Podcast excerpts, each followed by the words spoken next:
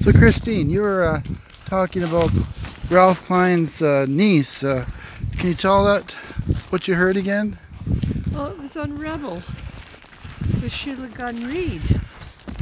And you know, Ralph Klein's niece is refusing to lock down. Good for her.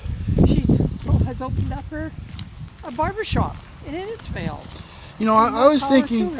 I yeah, I was thinking this idea. So you tell me what you think. I'll see if I can explain it. But, but the idea is, uh, the idea is, uh, the police. Let's say uh, they have these lockdown regulations, but they go to uh, her uh, hair salon, barbershop, and they ask her politely to keep a name and address of everybody, and they ask.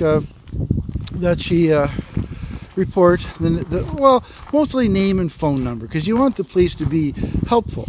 Now the idea is the police put it in a database and they just compare to hospital admissions.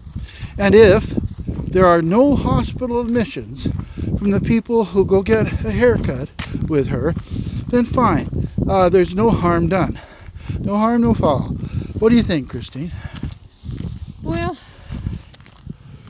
very careful about giving out any personal information. I know secondhand store I like to go to.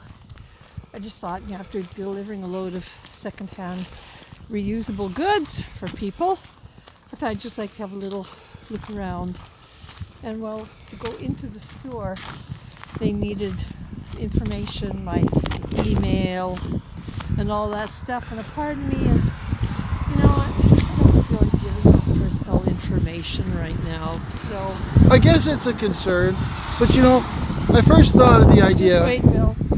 uh, when uh, these uh, kids playing hockey uh, were taken down by Calgary police. And the idea is, well, you know, just ask the kids for their name and phone number.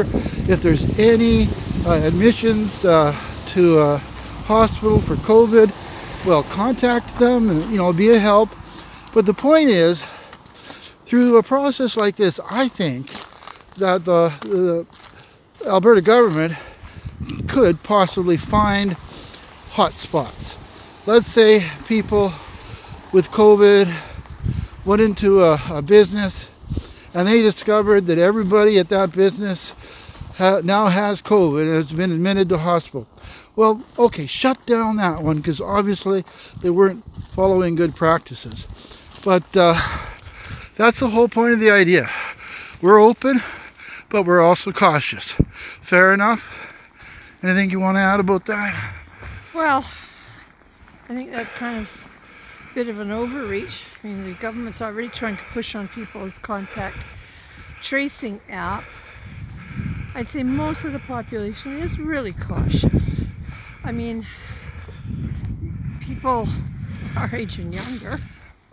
Well, there you are, folks. Bill and Christine, we, we don't uh, always agree on everything. In fact, we rarely do. okay. But that's our first podcast while we're out walking here in the sunshine. Bye for now.